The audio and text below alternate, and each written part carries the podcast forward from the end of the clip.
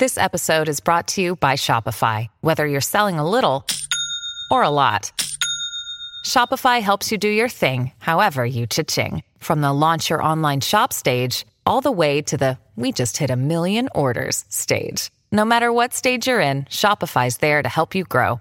Sign up for a $1 per month trial period at shopify.com slash special offer, all lowercase. That's shopify.com slash special offer.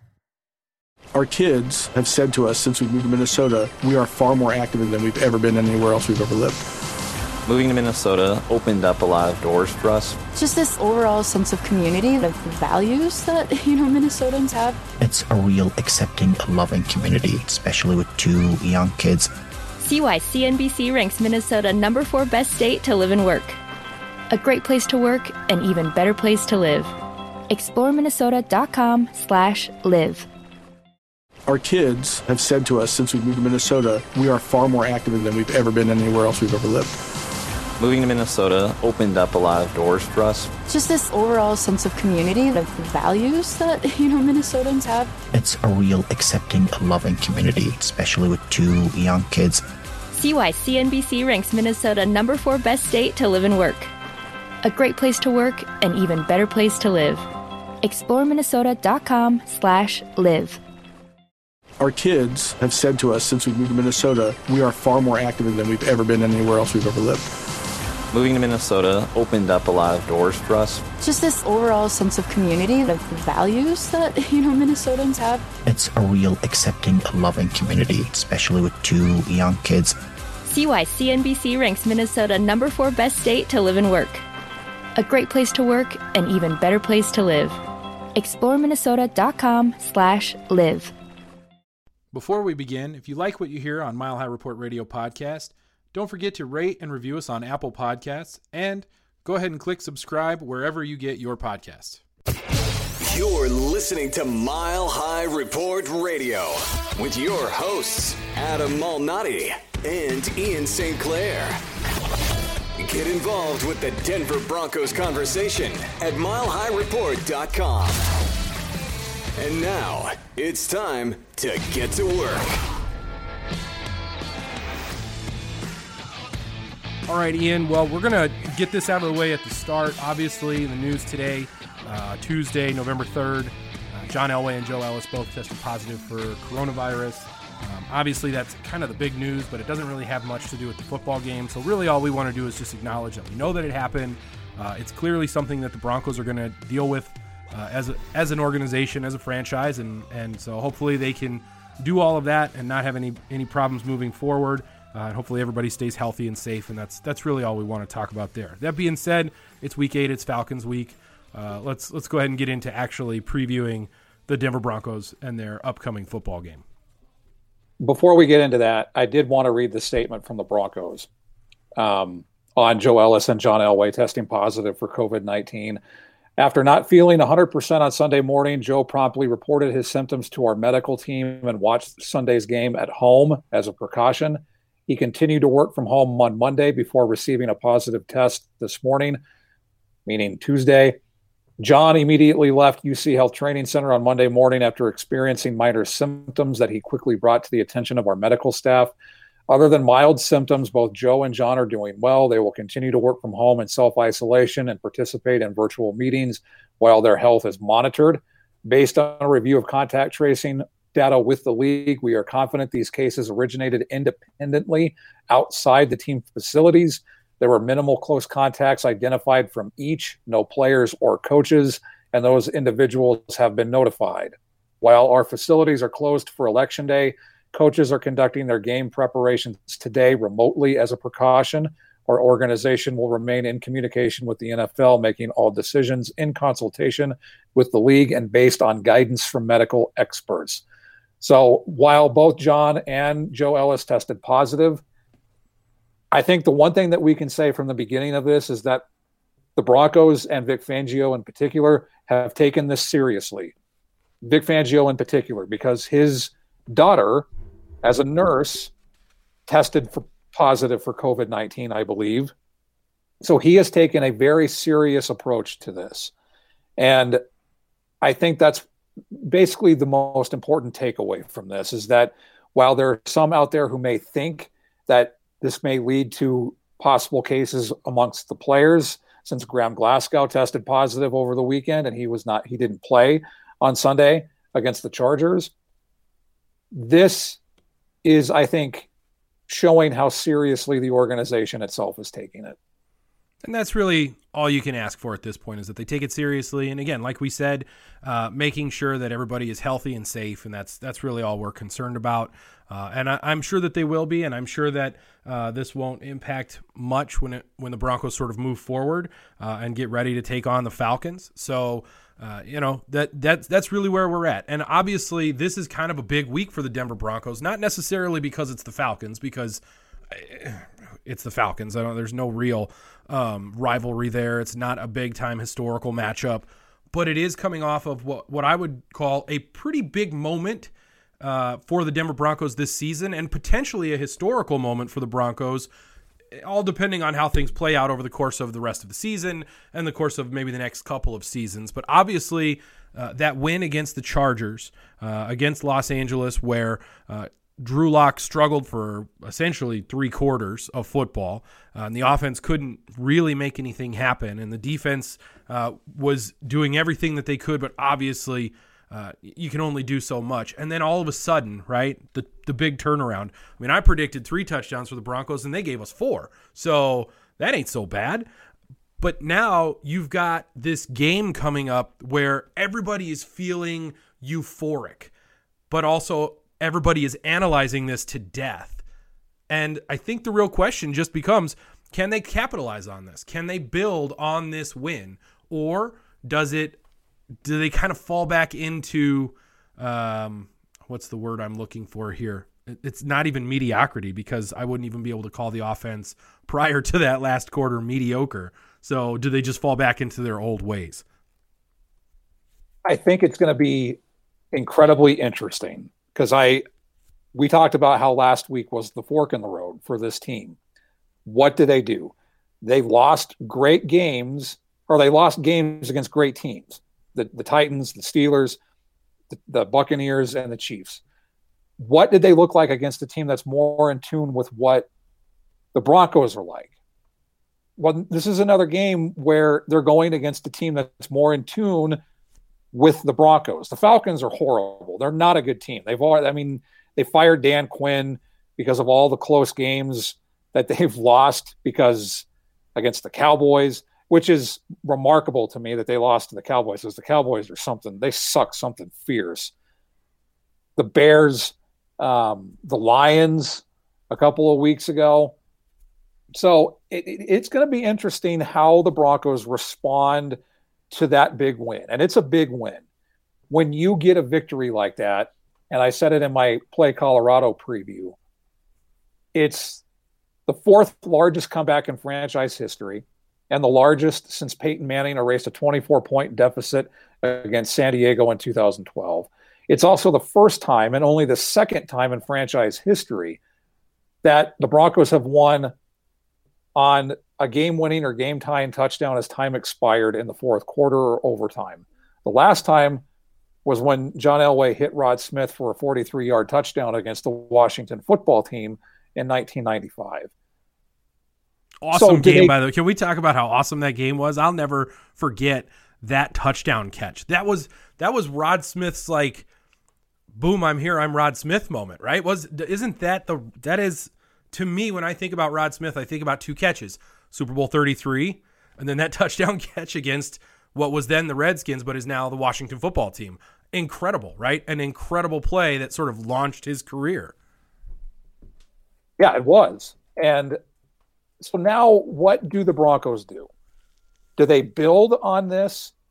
Are and what we talked about in the post game recap, where now they take continued strides down this path where they finally win one of those close games instead of finding ways to lose it?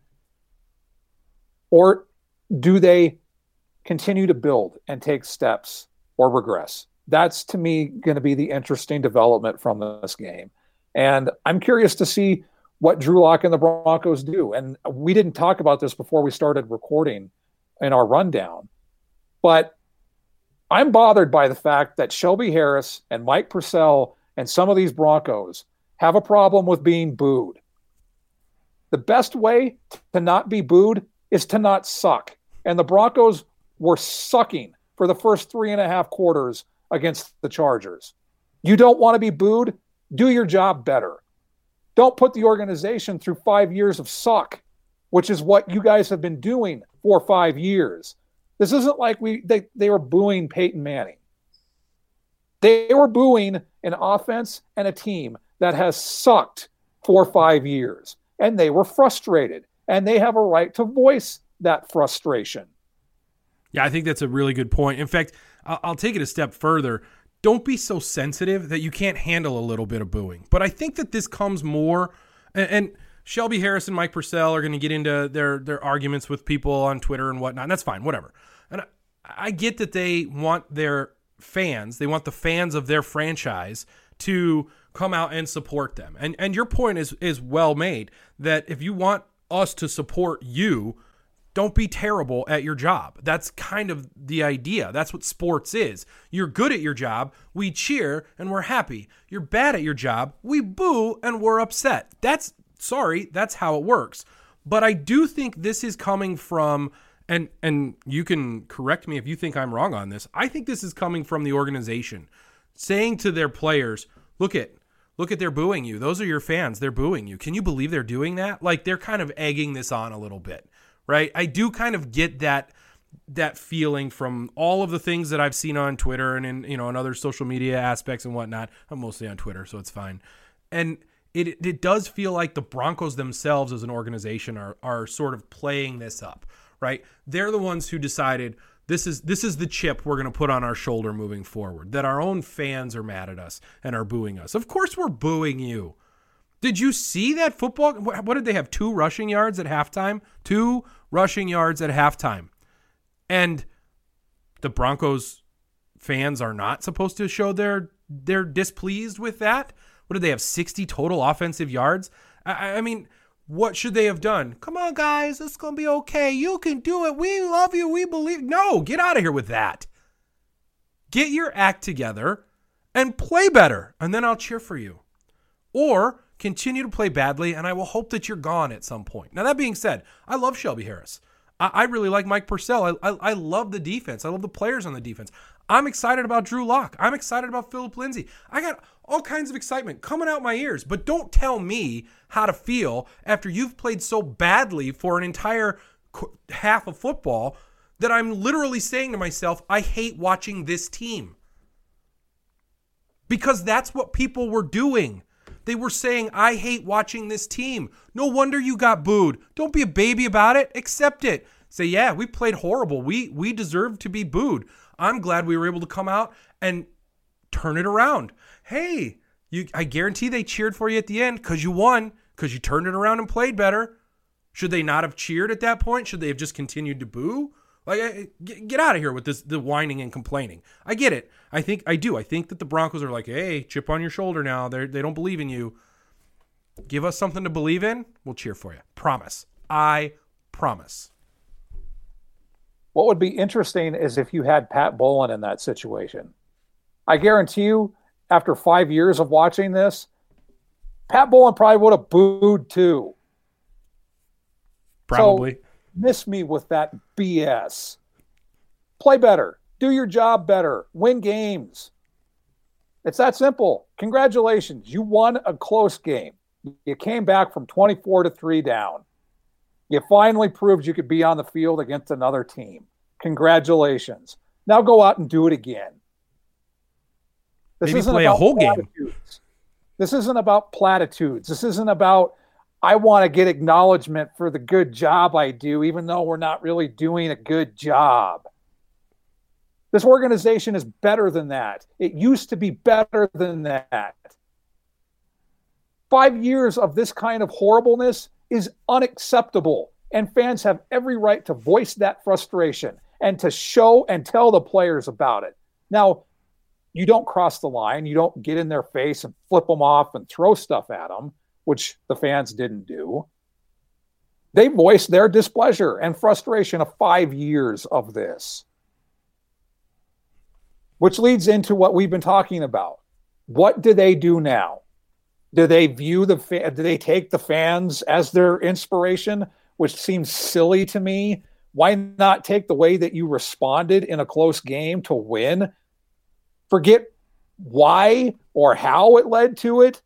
Take the fact that you actually did it and build on that instead of finding silly ways to motivate you. Or, or stop picking fights with people on Twitter. Like, get off Twitter. What are you doing? Go, stop it. Just stop it. And and I think the the most frustrating part of this, and at least for me, when I saw that, was I like Shelby Harris.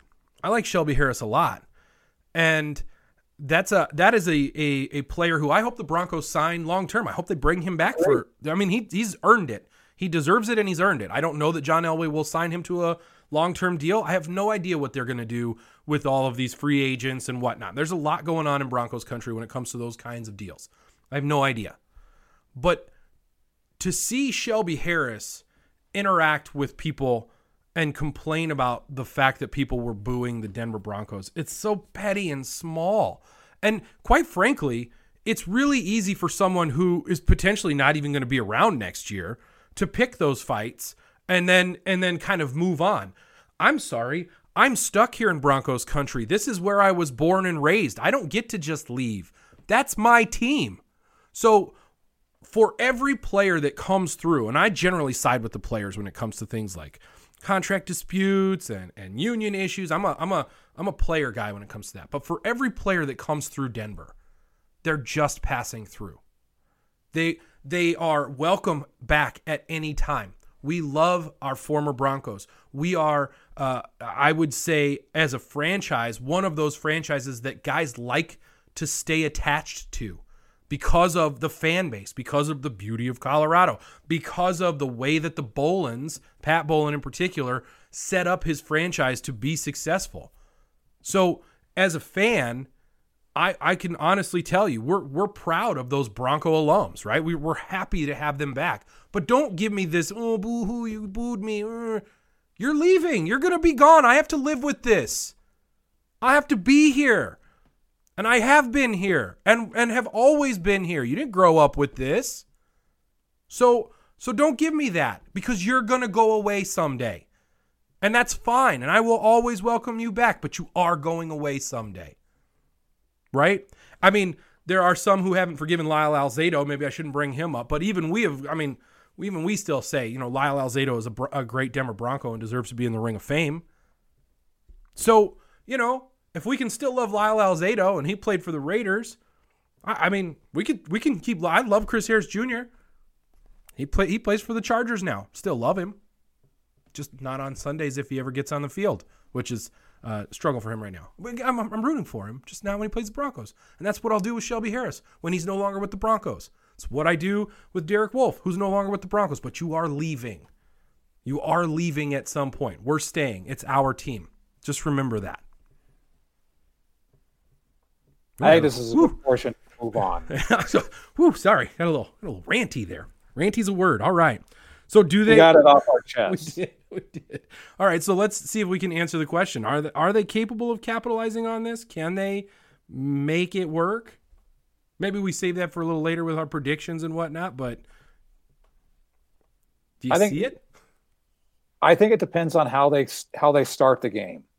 I, it, to me, that's the key. It's putting it together for 60 minutes now, and that's cliche, but it's the truth. Can they start doing it for a complete game? Instead of having flashes, can they do it for the full 60 minutes? And how they start will let us know.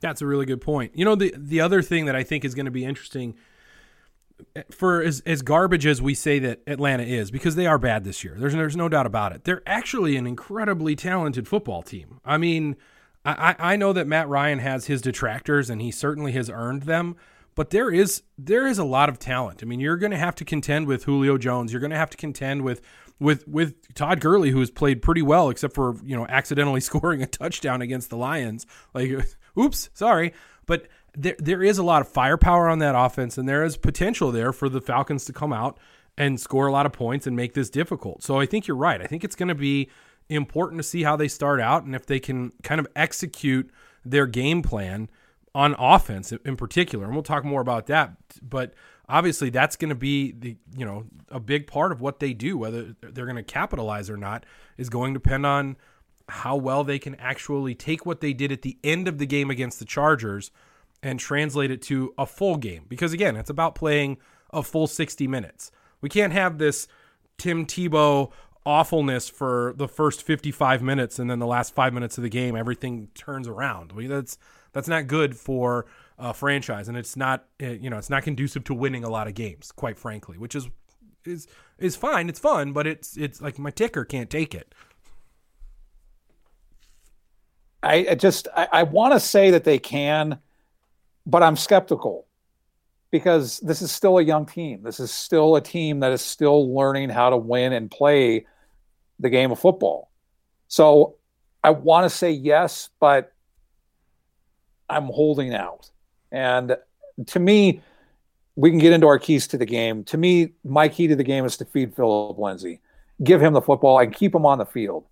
I get that Pat Shurmur has an infatuation with Melvin Gordon, and I think Melvin Gordon has his role on this team, but clearly the offense is better when Philip Lindsay is on the field and they need to find ways to get him on the field more than they did, especially against the Chargers.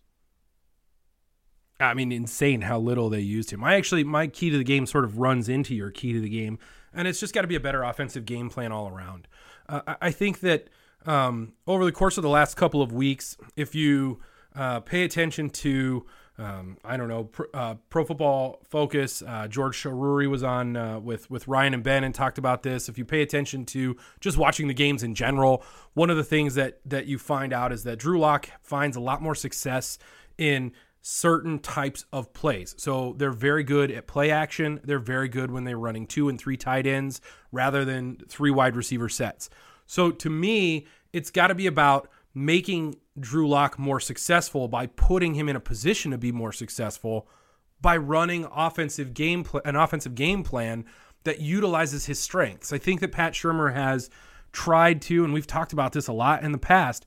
Uh, Pat Shurmur has tried to sort of fit a square peg into a round hole here with with Drew Lock, and a lot of coaches do that. We've we've complained about this a lot with coaches sort of taking players and not necessarily playing to their strengths. If you want to capitalize on Drew Lock's talents, then you need to do the things that are going to make him better. I think feeding Philip Lindsay is a huge part of that, right? The running game has to be successful. And so far this year, it's been most successful when Philip Lindsay has been your lead back. And I know that you're not paying him like the lead back, but that's that doesn't matter. He's running like your lead back. Utilize him more in the offense. Get two tight ends out there. Run Noah Fant and Albert O as often as possible together so that you can have those security blankets. And that is going to give Drew Lock the opportunity to be more successful on offense. Running those play actions as well. Those are the kinds of things that I think make this team better. And it's it's proven over time that this offense is better when they do play action, when they run two tight ends, even three tight ends, versus no play action and three wide receiver sets. I'm just saying that's that's what I think needs to happen there. And as I mentioned earlier, I'm going to add another one. Start fast. Whether it's offensively or defensively, the team needs to start fast. If the Broncos start on defense first, force a three and out, even better. Get a turnover. Put your offense in prime position to get the first points in the game to score first. Play from ahead for a change instead of trying to catch up which it seems like this team has been doing for five years. Play with a lead, start to give yourself an advantage, increase the likelihood for success. And the way you do that is by starting stronger. So I would love to see them really come out from the get go ready to go. And I, I, I get it. That's cliche. Every team wants to do it.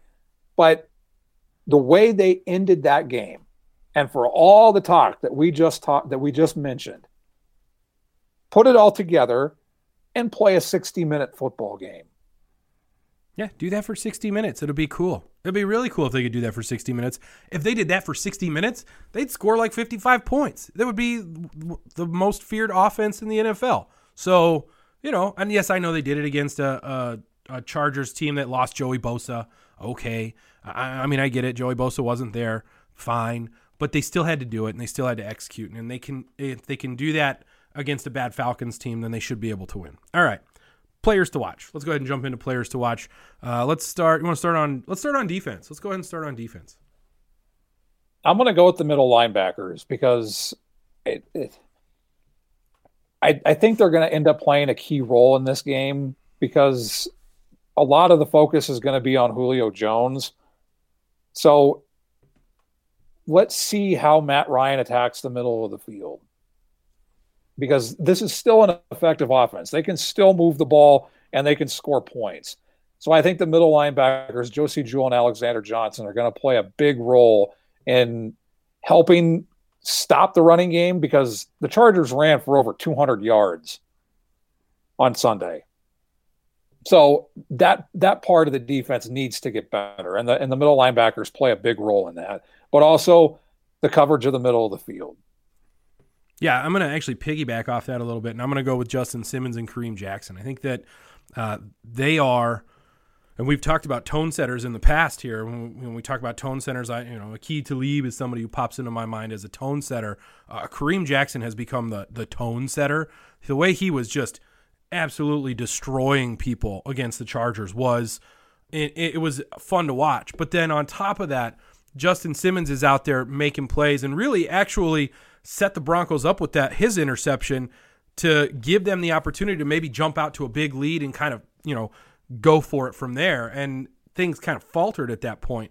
But those two guys, I think, really set the tone for the defense in a way that you, you can't really, you know, Simmons is more of the leadership, uh, vocal guy who's going to make a big play. Kareem Jackson is going to hit somebody and make the whole stadium shake, which is great.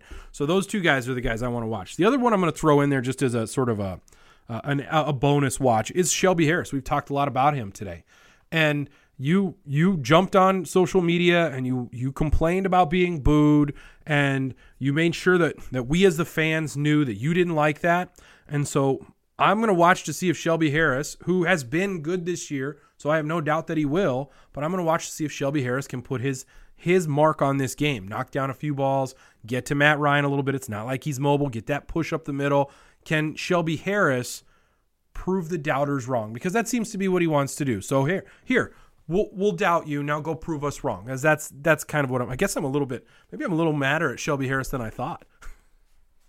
Just a little. On offense, I'm going with Philip Lindsay, and tie it into that Pat Shurmur to see if he is going to continue this trend of not getting the heart and soul of the offense on the field. So to me, it's Philip Lindsay. And then a, I guess a little bit below that is the interior of the offensive line. Is Graham Glasgow able to go, or is he going to have to to wait another week?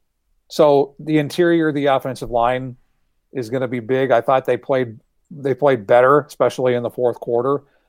So let's see how that plays in. But to me, it, it's Philip Lindsay because he is the heart and soul of the offense. And I want to see him on the field. And I think most people listening to this and watching the Broncos would as well. Yeah, there's no doubt that Philip Lindsay is the heart and soul of this team, uh, especially on offense. So, yeah, I'm with you on that. I'm going to go with two. I'm going to cheat again. Uh, first of all, Drew Lock, obviously. I mean, it is Drew Lock, right? It's, it's, that's what this whole season is about. And uh, we had to put that on hold a little bit as fans because he got injured and we didn't get to watch him perform. And now he's out there, he's on the field, and we saw two different players on Sunday against the Chargers. We saw a Drew Lock that uh, couldn't get off of his first read, that seemed sort of incapable of running the offense, was a little bit inept, a little bit like he, he didn't know where to, where he was or what he was doing. It was it was very confusing to watch that uh, because it was just bad. It was just bad quarterback play. And then we also saw the Drew Lock that is cocky, has a bunch of swagger, makes some really good throws because he's got great arm talent. Uh, and and that's what I want to see. Is he going to be? Is he going to regress back to who he was in the first three quarters, or is he going to improve upon who he was in the fourth quarter? Because that's really what you have to see at this point. I, I am still, uh, and I have to keep talking myself into it, but I am still going to be patient with Drew Lock because I do think that if he's on anybody's trajectory as far as quarterbacking goes, it's not Patrick Mahomes, it's not Lamar Jackson, it's not these, you know, it's not Kyler Murray. Like get get all that out of your head.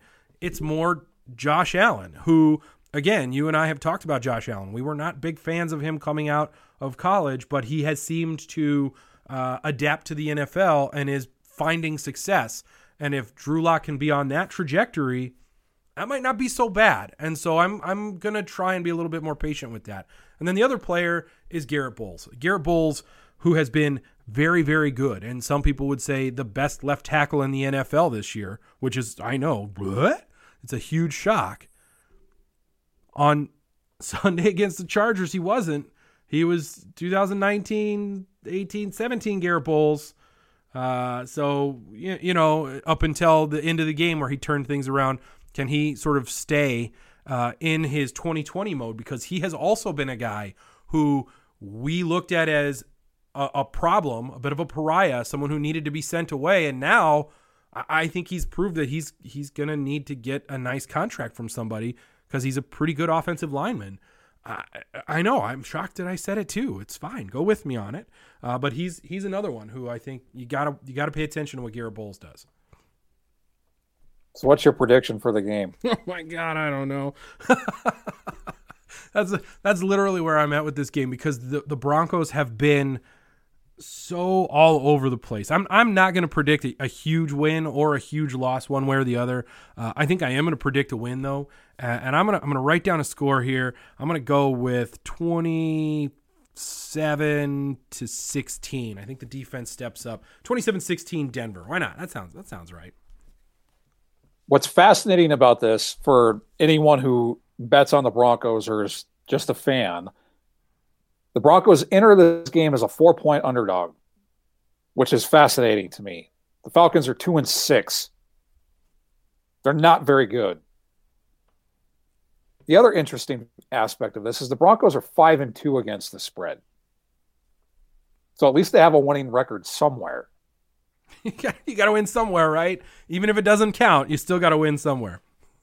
I'm going to go with the Broncos 31-24. Wow, 31 points. Again, that's 2 weeks in a row that they would score 30 points. That's a, that's a heck of a prediction. That's a heck of a prediction. I like it. I like it. I like that prediction. All right. Those are good predictions. Let's do this. Let's uh let's take a quick break. When we come back, we'll do our whip around the league, look at the AFC West, and we'll, we'll kind of go from there. This episode is made possible by PWC. When unprecedented times are all the time, it's time to start walking the talk. Leaders like you turn to PWC to see and stay ahead. Upskill your workforce, use intelligent automation, and transform big ideas into breakthrough outcomes. Explore the human led, tech powered solutions that help you thrive. It's all part of the new equation. Learn more at thenewequation.com. All right, we're back. Let's do a, a, a little bit of uh, looking around the league. Let's start with the AFC West, like we always do. Uh, Ian, first thing that pops out: Chiefs play the Panthers. Uh, that's a win for the Chiefs. I don't think that there's really any question about that.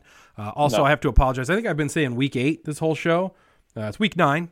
You know, get your act together, Malnati. What are you doing? So yeah, week nine for the for the NFL, not week eight. I'm just just tired, I guess. I don't know what to tell you and then Raiders Chargers. I I'm curious to see how the Chargers respond to another choke job that sees them win a game that they were leading by at least 16 points. Um, I'd like to see the, the, the Chargers get a win over the Raiders. They were able the Raiders were able to go into Cleveland and get a win over the Browns last Sunday. So I'm I, it, it would be nice to see the the Bolts get a win over the Raiders on Sunday. Yeah, I agree with that. I, I know the autumn wind is a Raider, but let's let's just hope that you know the results is for the Chargers. I just I, you know I can't root for the Raiders. Never have, never will. So there's that. Um, I, I, think they can. I think the key for the Chargers though is to just not get up to like a 16 point lead. Like if they just you know keep it at like 10, maybe that'll help for them. But don't get too crazy. it's the only thing I can think for them. Oh my gosh! All right, are there any other games that you feel like you have to tune in and watch? I'm curious to see how the Dolphins do against the Cardinals. I think the Dolphins have been the surprise team of the National Football League at this point. They have a four and three record. They just went. Uh, they they just hosted the Rams and beat them soundly in Tua Tagovailoa's first game as an NFL quarterback. So I'm curious to see how the how the Dolphins do on the road against the Cardinals. A, actually, a good Cardinals team as well. Five and two Cardinals team that is also competing in that NFC West, uh, which I think is is another you know with another young quarterback in Kyler Murray. That um, this it definitely is going to be.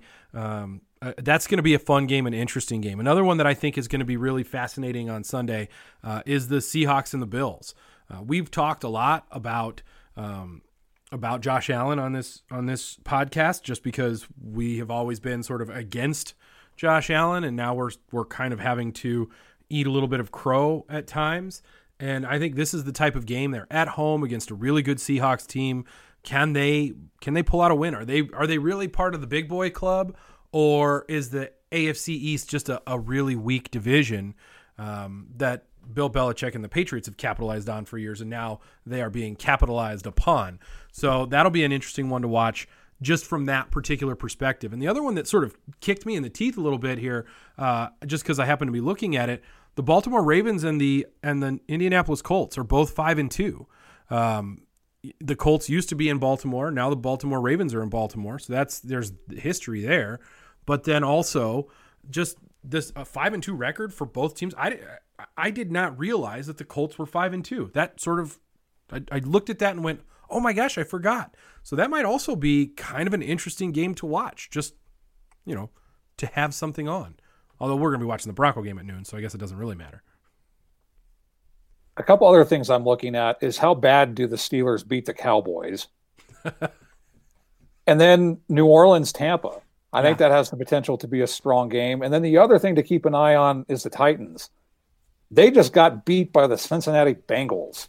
So, what do the Titans do in response to that Chargers esque choke job? Yeah, they definitely um, they definitely choked that one away. And then what's nice about this uh, this week, the NFL gave everybody the night off on Monday because it's Patriots Jets, so you don't have to watch that crap. You can uh, you can do something else if you want. You've been listening to Mile High Report Radio. Get involved in the discussion at milehighreport.com. And as always, go Broncos.